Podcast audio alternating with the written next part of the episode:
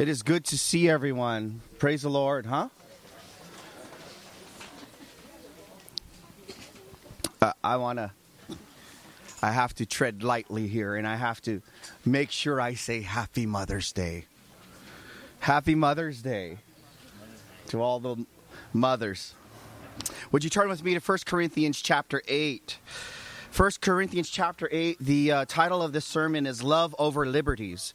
And you notice here in 1 Corinthians chapter 8, we, we are looking at what Paul, uh, what Paul's address is to different problems in the church. And what's happening here is that when an individual comes to saving faith in Christ, the person is set free. We understand this, we know this. This is why we quote the verse that says, you shall know the truth, and the truth shall what? Set you free. This is what Jesus says, right? Free from the penalty of sin, free from the power of dominating sin, and ultimately free from the presence of sin in heaven. And as a Christian, as you dive into the Word of God, you learn what honors God and what does not honor Him. You know that you are forgiven in Christ, but you learn what true obedience looks like.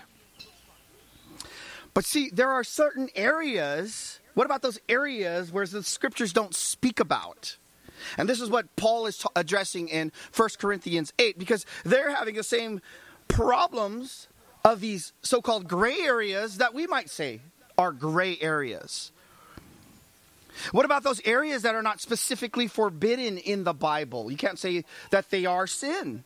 You have no authority to say that it's sin. If we are to be a people of the book, we have to lean on what the letter says. So there's many sharp arguments and debates have been over the very issues that are not specifically stated in scripture. Smoking. Chewing tobacco. People get all upset. They get all flamed. How could you be a Christian and chew tobacco? Right. Drinking alcohol. Wearing loads of makeup playing cards. I remember one couple uh, got upset at me when we were playing speed. We were playing speed cards. They're like, well, it reminds me of gambling. Oh, whoa. Okay. Dancing. Watching sports on Sundays. Eating out on Sunday. Enjoying certain styles of music which are not overtly sinful tattoos. For women, uh, not wearing a dress to service. Yeah, we've been to churches like that. Or for men, not wearing a suit. Where's your suit and tie? Or watching certain movies, to name a few. See, these are these are things that all of a sudden you have these evangelicals are fighting over these secondary issues. They're not even addressed in Scripture and people are getting upset about it. But so much debate takes place because the Bible doesn't specifically speak about it. While these issues can be important, they're not as clearly outlined in Scripture as certain things like loving the Lord your God with all your heart, soul, mind, and strength, loving your neighbor as yourself. See, legalists live by rules and not by the Spirit. Their Christianity is do's and don'ts. Everything is either good or bad, whether or not it's in the scriptures. Their idea of maturity is doing the good things and avoiding the bad things. By the way, please excuse my voice. Most of it is because I was shouting yesterday at a wrestling match. I had my kids wrestle, and I was like, get up, get up, right? So that's most of it. That's where I lost my voice. But Back to the text. Their idea of a maturity is doing the good things and avoiding the bad things. True spirituality to them is this list of do's and don'ts, and many people think that's what Christianity is. But that's not true spirituality. That's not true maturity. That's not true freedom. It hinders liberty, conscience, the word, and the spirit. Then on the other side, you got these legalists, and on the other side, license, licentiousness. These guys say that everything that's not in Scripture you can do as long as that's forbidden. They says as long as your conscience is free, you don't need to worry about what other think, others think. You can do as you please. So what is the balance? This is what Paul is talking about and I think the principles are really going to help us Because every decision you make, brothers and sisters, everything you everything you do, brothers and sisters, should be focused on does this honor Christ? Will this help my brother and sister grow in the Lord? And here, in our freedom in Christ, we are granted liberty in amoral situations. Okay? I'm not saying immoral. Note, I said amoral situations where it's not specifically stated. You are given freedom. That is a fact in Christ. Yet oftentimes that liberty is taken without regard for other believers who may struggle with that situation. I'll fill it out a little bit later. As a result, you become a serious you become a serious stumbling block to that hurting Christian.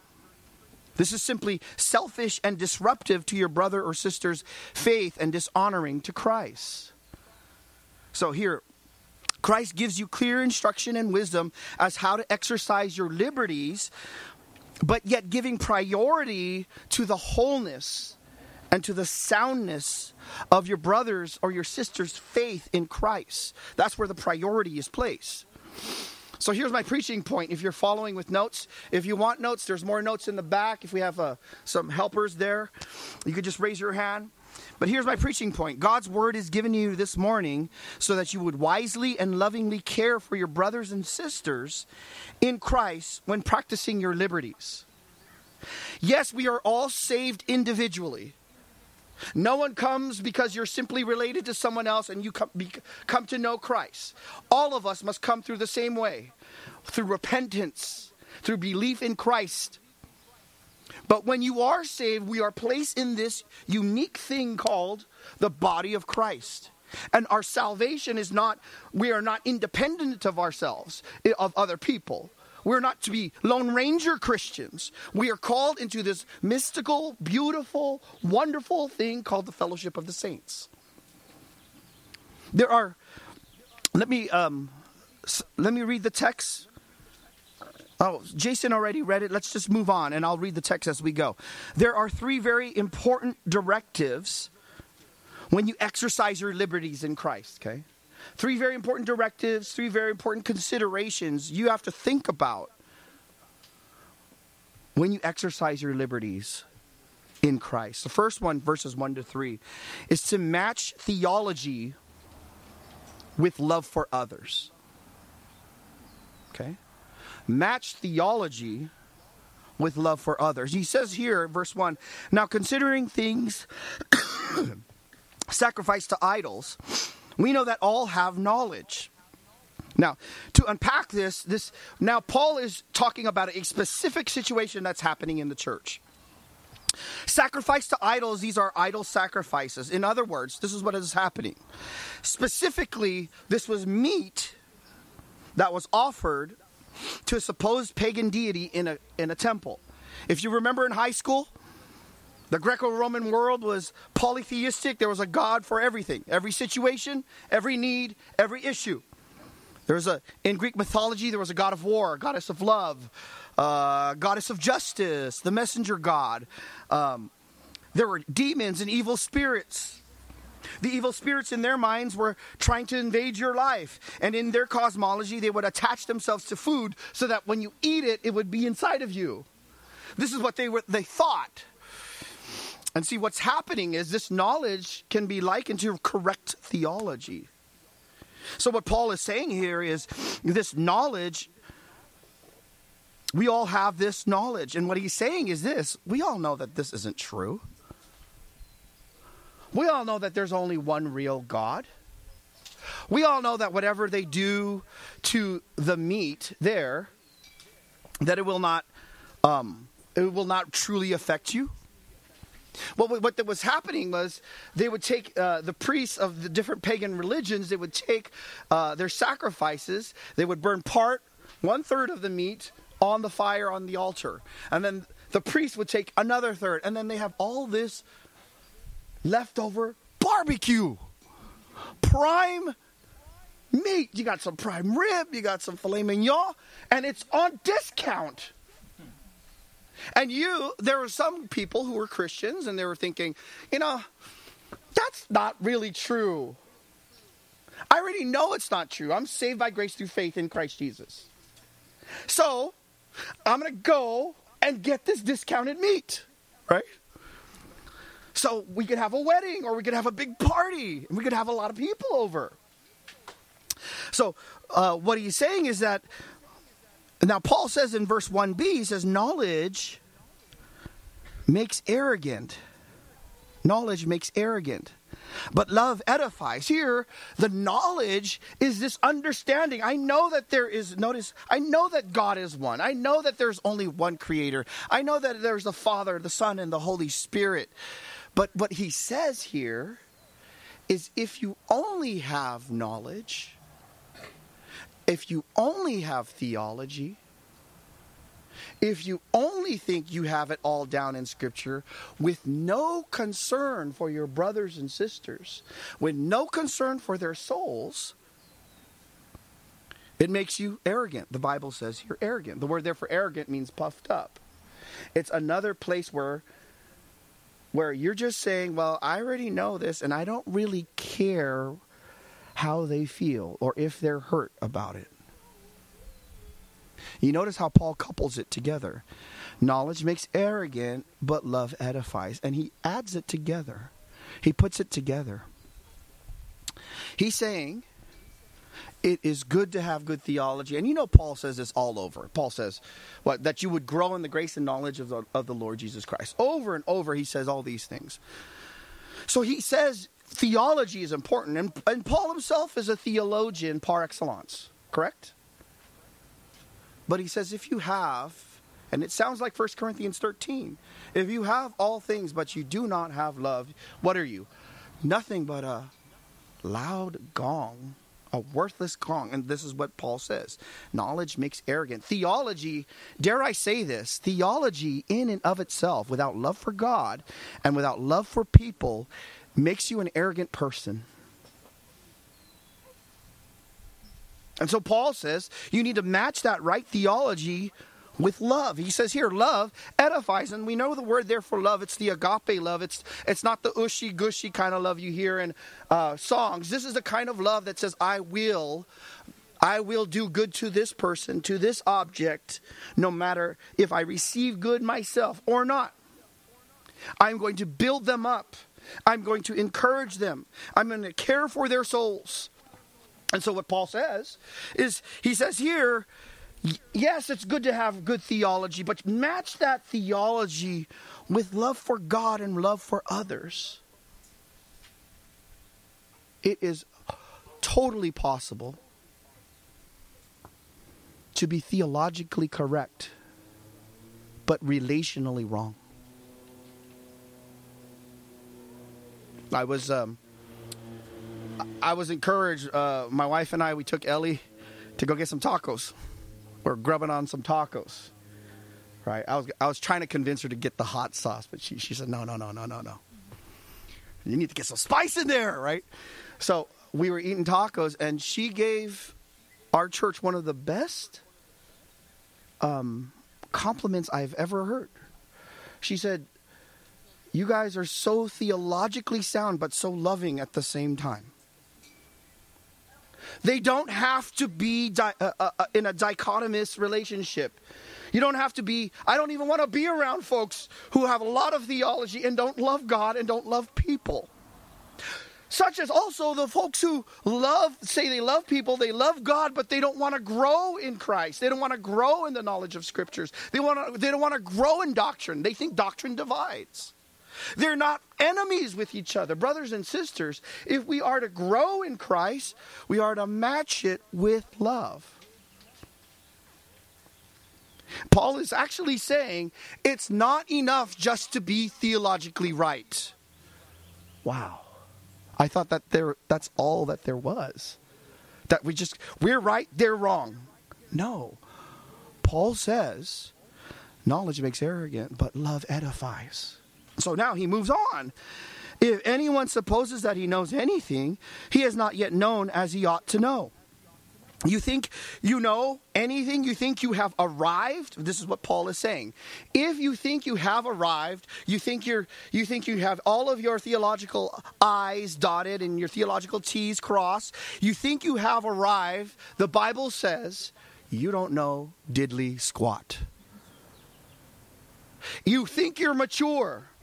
You think, oh, I, I, can do this liberty and I don't care if anyone gets hurt because I'm free to do so. The Bible says you actually don't know what you're doing. You're doing violence to the body of Christ. And as yet not known as he ought to know, and then he moves on, but if anyone loves God, he is known by him. In other words, he's saying that knowing God you cannot know God without loving God. And so here he's saying if you really want to grow in maturity, it isn't just enough simply to say, I'm theologically right. I have to consider my brothers and sisters. I don't live my Christianity in a vacuum. You see, this is how Americans want to live. This is how we want to live. I want my own car. I don't want anyone I don't want anyone to touch me. I'm just going to go into my garage. I'll click my clicker in my garage, out my garage. I don't want to talk to my neighbors. I'll just get on my phone. You know, uh, sometimes we have struggles with this when we have uh, even visitors in our youth groups in our college and career. They'll come and they won't. They'll be so nervous to talk to people. They just want to. I just want to be on my phone. I'm too scared to talk to people. And yet God says we live and breathe in Christ, but as a Christian, we are part of one another. We are part of this family. I've got to consider them. So he says, he says, one, to match theology with love for others. Match your theology with love for others. And then he moves on as a transition. If you're going to practice your liberties, these liberties, to have patience, patience for the growth of others. And he breaks it down. He says, Therefore, concerning the eating of things sacrificed to idols, we know that there is no such thing as an idol in the world, and that there is no God but one. So now he's he's he's restating the truth. We know that there is no such thing. We know that even in, in Psalms it says that they they we you make them and they have ears and they do not hear. They have eyes and they cannot see. They have hands and they cannot work. You pray to them and they will not answer your prayers. We understand this. Paul is saying, I know this. I agree with you. We know that there's no God but one. And so he moves on. and he says in verse 5 For even if there are so called so-called gods, whether in heaven or on earth, or indeed there are many gods, and many lords. And then he goes to verse 6. He says, Yet for us, he's stating the truth. And so there's these two groups, okay? The one group are the mature Christians, but they're arrogant. They have the theology, but they don't care about their struggling brothers and sisters. And see, what happens is when you come out of, when you first get saved, there are things that are difficult for you. And so it was difficult for them. They came out of a pagan religion, and when they saw you eating that meat, their conscience was pricked, and they remember they have bad visions of what they used to be. Oh, I used to do that. Oh, I used to worship that God. And when they see you in your freedom, you think, oh, good meat. In their hearts, they're not ready for it. And they stumble. Notice he says, he reiterates, Yet for, uh, for us there is but one God, the Father, whom are all things, and we exist for him, and one Lord, Jesus Christ, by whom all things, and we exist through him. We know that God exists. We know that Jesus Christ is the master and ruler of everything. And then he says in verse 7 this is where you are to have patience, brothers and sisters. This is where the truly mature Christian is that I'm going to have patience and I'm going to have love. And I'm going to realize that there are people in different different uh, in the same journey but in different stages. You have to understand this. He says, however, not all men have this knowledge. What knowledge? The same knowledge he's been talking about. They are not convinced fully. They're not convinced fully that it's okay to eat this meat.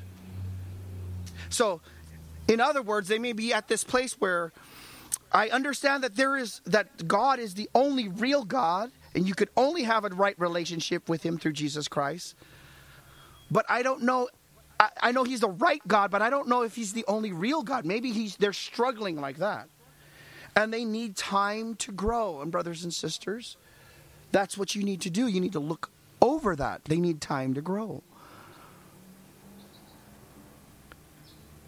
Some are accustomed to the idol until now, and they eat food as if they are sacrificed to an idol, and their conscience, being weak, is defiled. And now they are weakened and hurt.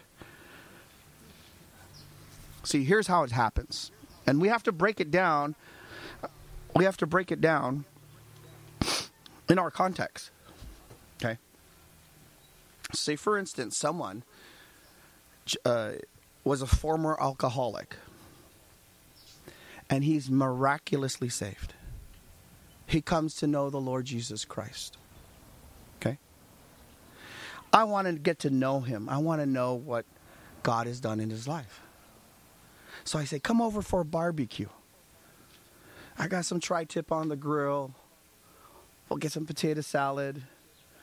We'll fix the table up. So he comes. Ah, man, what are you drinking, man? You want some? You want some beer? You want some? You want some whiskey? What do you want?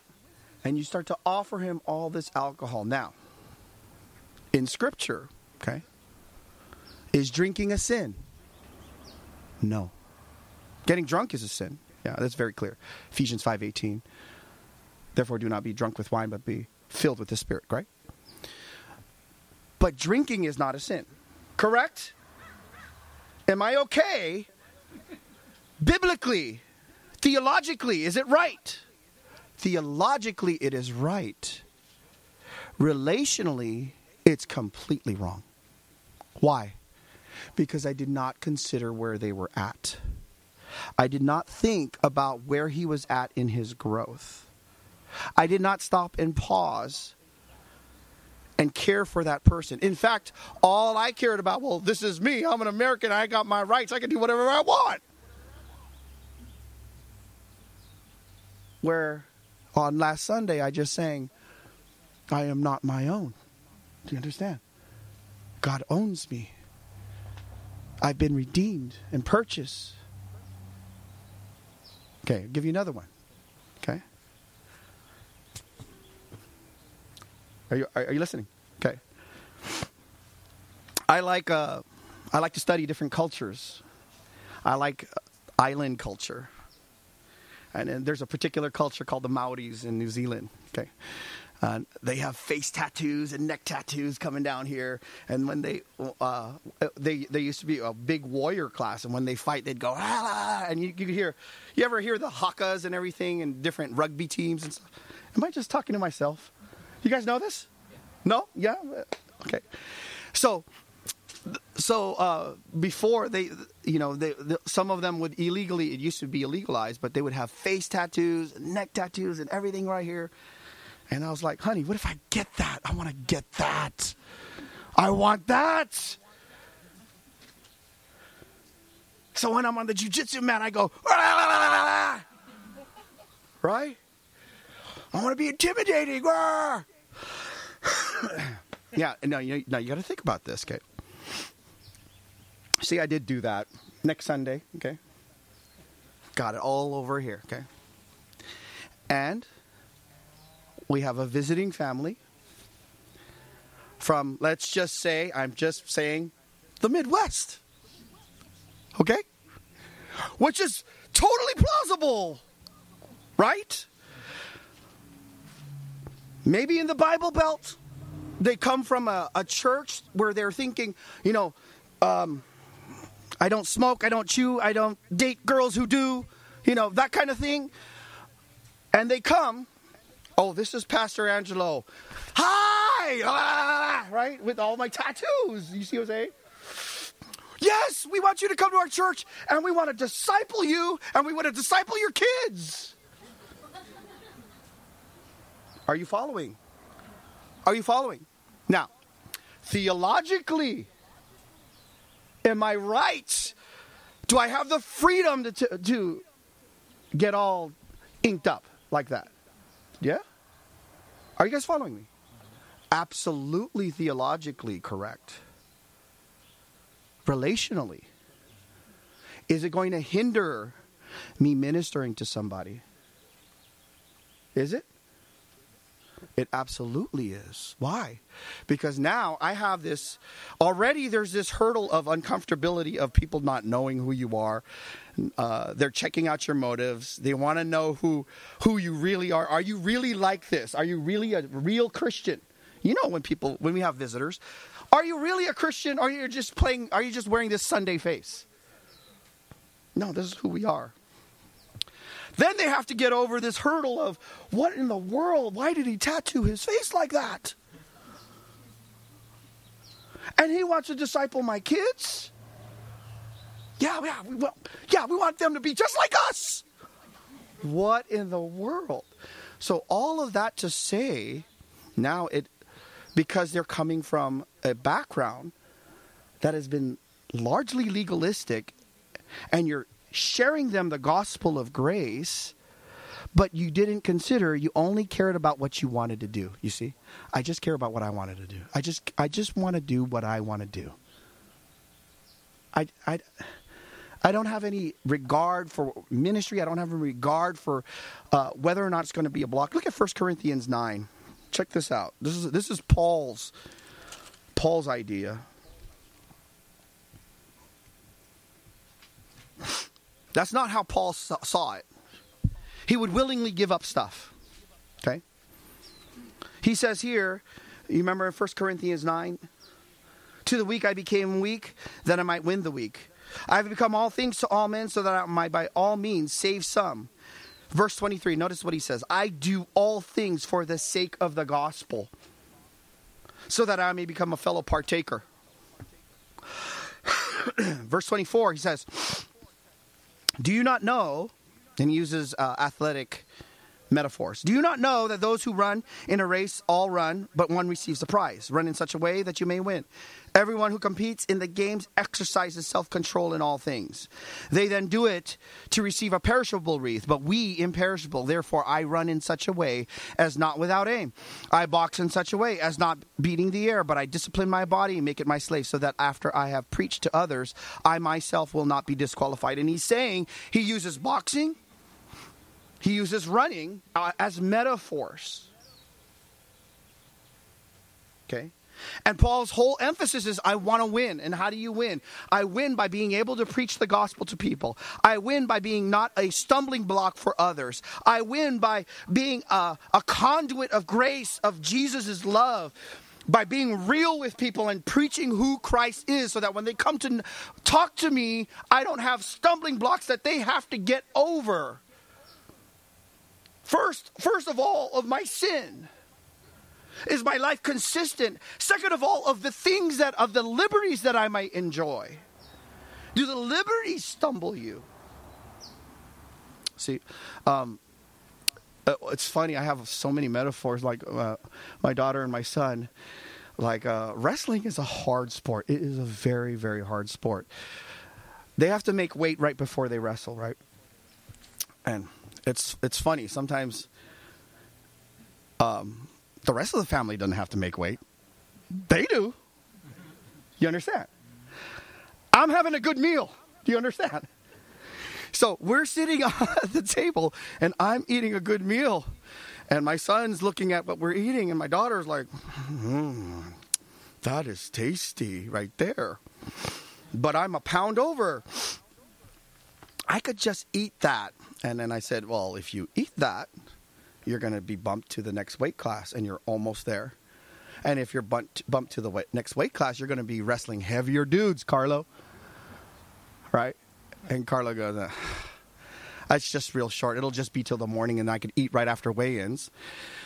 And he, he thinks, he goes, I go, yeah, you could eat it. Go ahead. But do you want to win? Do you want to win?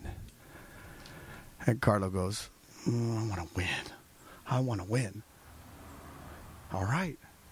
Let's keep according to the rules. Let's let's discipline ourselves. Let's not just do this thing, this one thing. See, brothers and sisters, this is how it is with liberties. Do you understand? If you have a, a bunch of Christians who are at the church, guys and girls, you don't want to wear, uh, and you go to the beach, you don't want to wear things that are not modest. Because if you th- don't wear things that are not modest, is it your liberty? Yeah, you could wear whatever you want. But if you go there and you're not wearing modest dress, what happens? You stumble your brother, you stumble your sister into sexual immorality and the lusts in their head. And you didn't even know that. Now, can you wear it? You could absolutely. The, the uh, city of Oceanside will not stop you. But relationally, loving your brothers, loving your sisters, do you want to win for the glory of Christ? Do you want to honor Him? Well, I will gladly give that up. Gladly. Those are little things. Notice he says, lastly, number three, deny deny liberties for the consciences of others. Okay? So we have match your theology with love. Knowing is not enough. Now, knowing how to apply it in the church. Am I going to stumble my kids? Am I going to stumble my wife? Am I going to stumble uh, the people at church? Am I going to stumble people who I'm trying to share the gospel with at work? Second, have patience for the growth of others. No, we are not all at the same place. You can't just say, oh, they need to get over it. I'm just going to do whatever I want. They need to get over it. That's not the emphasis of what the scripture says, says here. The scripture, have you noticed, he's talking to the more mature people, but the focus is on the immature people. Thirdly, deny liberties for the consciences of others. Yes, this is what God calls us to do deny liberties for the consciences of others. He says, But food will not commend us to God. We neither the worse if we do not eat, nor the better if we do eat. Paul is just simply repeating what Jesus himself said that whatever you eat cannot defile you in the inside. It's whatever comes out of the heart is what defiles you. Jesus says, all of these rituals and all these things are not the stuff that soil you. But he says here to take care, to watch, to be alert, to watch carefully, to guard is, is, is, the meaning of the word, lest this liberty of yours, whatever the liberty may be, somehow be a stumbling block to the weak. So that's what should be beating on my heart. Honey, should we do this? What are people what are people in the church? This is what this is what this is the things that come through our head. Uh, this is what also should be when you think about social media. This is what I have to do. Honey, I want to really post this joke. I think it's funny. My wife goes, Angelo, come on, don't post that. But it's funny and it's my liberty. Don't post that. You're going to lead people into a, a, a, a different rabbit hole. Okay, you're right, right? And I'm glad my wife helps me, right? Because I want to lead people to Christ. I want to guide them there. He says, Take care this liberty of yours somehow doesn't become a stumbling block to the weak.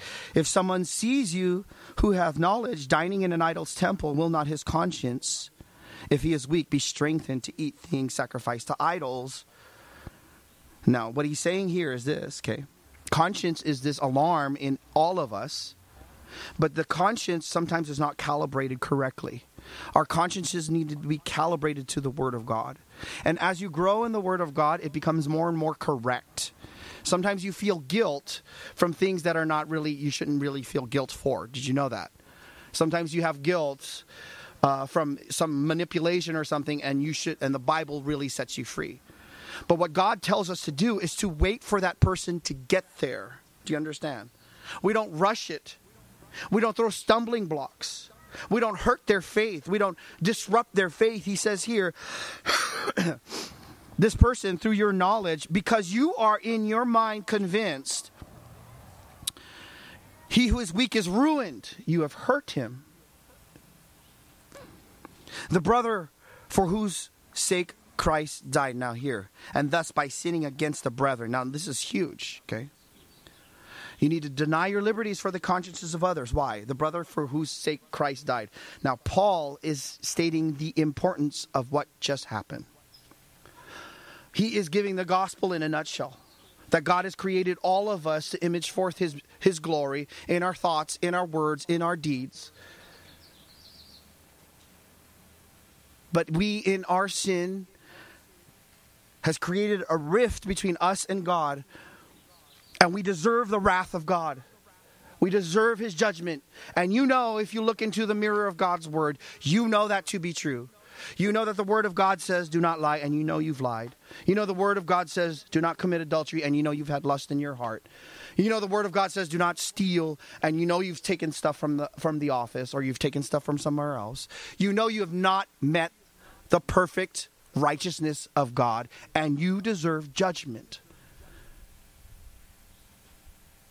But God, in His infinite love and His mercy, sends us the best gift. He gives us His Son. Christ Himself does exactly and perfectly what we could not do that is, live a righteous life. And He dies a gory and bloody death on the cross, substituted for me. And the Bible says, if I trust in him, that's the word for faith, if I trust in him and what he has done, and uh, in what he has done, and his person, the Bible says, I will be saved forever and ever.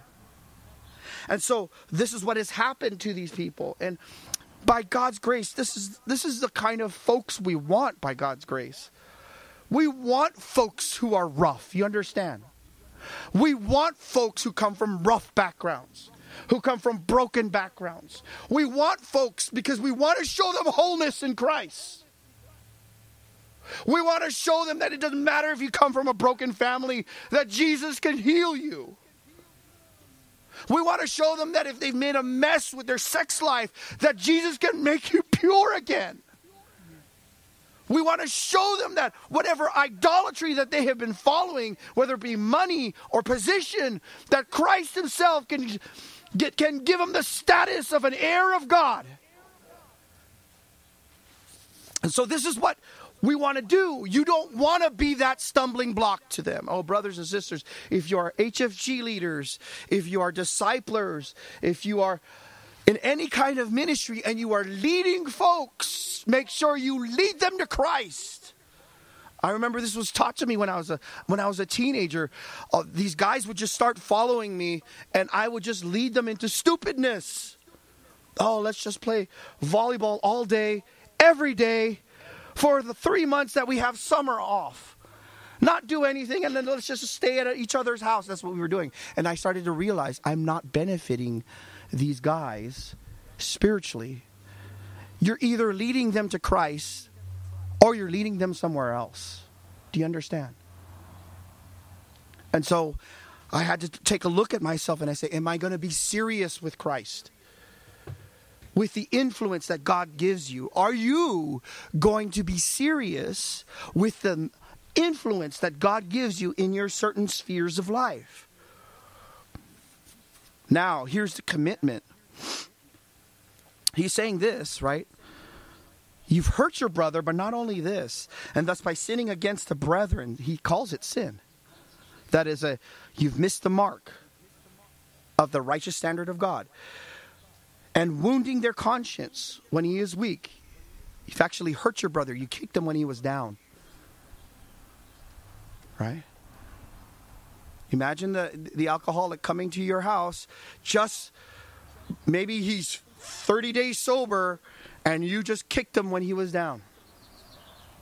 Right? now, here, Paul says it here. You sin against Christ. Now, here. Okay. Theologically, let's go back.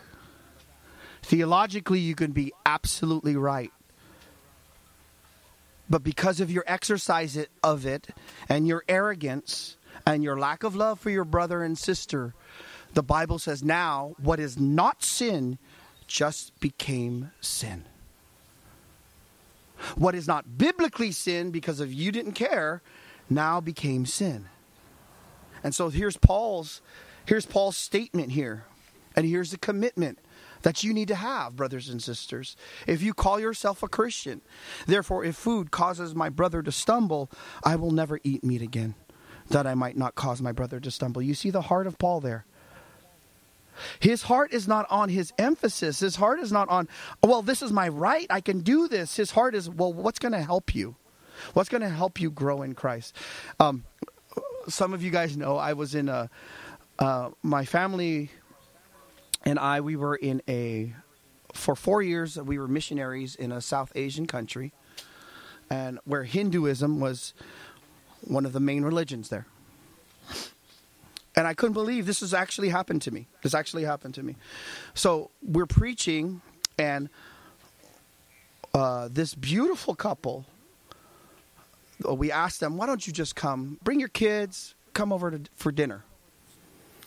And I heard that she's from the Brahmin caste, if you guys understand. That's like the high caste of uh, high priestly caste of Hinduism. And that she's never eaten beef in her whole life, right? Uh, she hasn't eaten meat in her whole life. Okay. I'm looking at my wife. We're bringing them for dinner we're not going to have meat. Not even chicken. Nope. Goat? Nope. Fish? Mm-mm. And in our hearts, we're practicing 1 Corinthians 8. We're not going to cause her to stumble. Now, in her head, she knows theologically. Do you understand? In her head, she knows it's okay and biblically okay for her to eat meat. But she just wasn't quite there to take her first bite. Some people think, well, as a Christian, you should force her. That's absolutely unbiblical, unloving, right? The loving thing, I believe, by God's grace, was to eat vegetables that day. And you know why? Because for Christ, for the glory of the gospel, those things aren't that important to hold on to. Do you understand? If I want to reach this person, I'm not going to hold on to that stuff. Do you understand?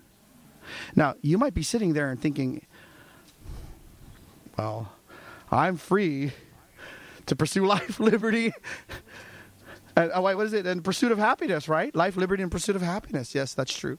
As an American, but as a Christian, we go beyond that. Do you understand? We care about the souls of our brothers and sisters in Christ, and we have the commitment to care about them. So, brothers and sisters, let me encourage you. You have these liberties, praise the Lord, but be very wise and be very loving with how you exercise it. Match your theology with love for others. Have patience for the growth of others. We're not all in the same place.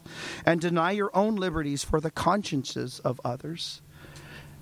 And with that, by God's grace, you'll be as Paul I'm aiming to win. I'm going to become all things to all men so that by through me some might come to know Christ. Amen. Isn't that worth more than your liberty? Because if your liberty was more, think about what just became your idol. Do you understand? Let's pray. Father in heaven, thank you so much. Thank you for this text. Thank you for understanding. Help us to grow. Lord, help us not to be selfish and not to think about how it would impact others. We love you. We love Christ. God, we, we sing, I am not my own. Oh God, may we live that. Really. Are you truly not your own and you're truly Christ's? Then you will do this for the glory of Christ. You will consider your brother and sister. Oh, the Bible says it's better that a millstone be uh, tied around our neck and be cast into the sea than to stumble one of these little ones. God, help us to live lives that are consistent in scriptures, but not only that, to be very wise with the exercise of our entertainment, the exercise of our liberties for your glory. We love you, Jesus. Help us to sing this last song. In Jesus' name, amen.